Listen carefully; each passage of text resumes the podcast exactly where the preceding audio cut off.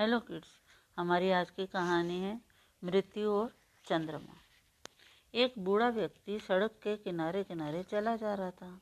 तभी उसने देखा कि किसी मरे हुए आदमी का शरीर और मरा हुआ चंद्रमा एक तरफ़ पड़े हुए हैं।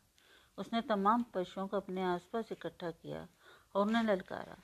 तुम में से है कोई वीर जो चंद्रमा और इस मरे हुए आदमी की लाश को नदी के पार पहुँचाए? दो कछुओं ने कहा कि वे इस काम को अंजाम दे सकते हैं। पहले कछुए के पंजे काफ़ी बड़े थे। उसने मजबूती से चंद्रमा को उठाया और नदी के पास सुरक्षित जा पहुँचा। दूसरा जिसके पंजे छोटे थे, बाहर उठा न सका और लाश समेत नदी में डूब गया। इसी वजह से चंद्रमा मरने के बाद भी अगली रात को फिर से आता है, पर आदमी मरने के बाद कभी नहीं लौटता।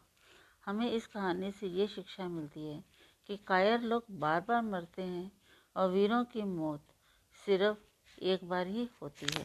Thank you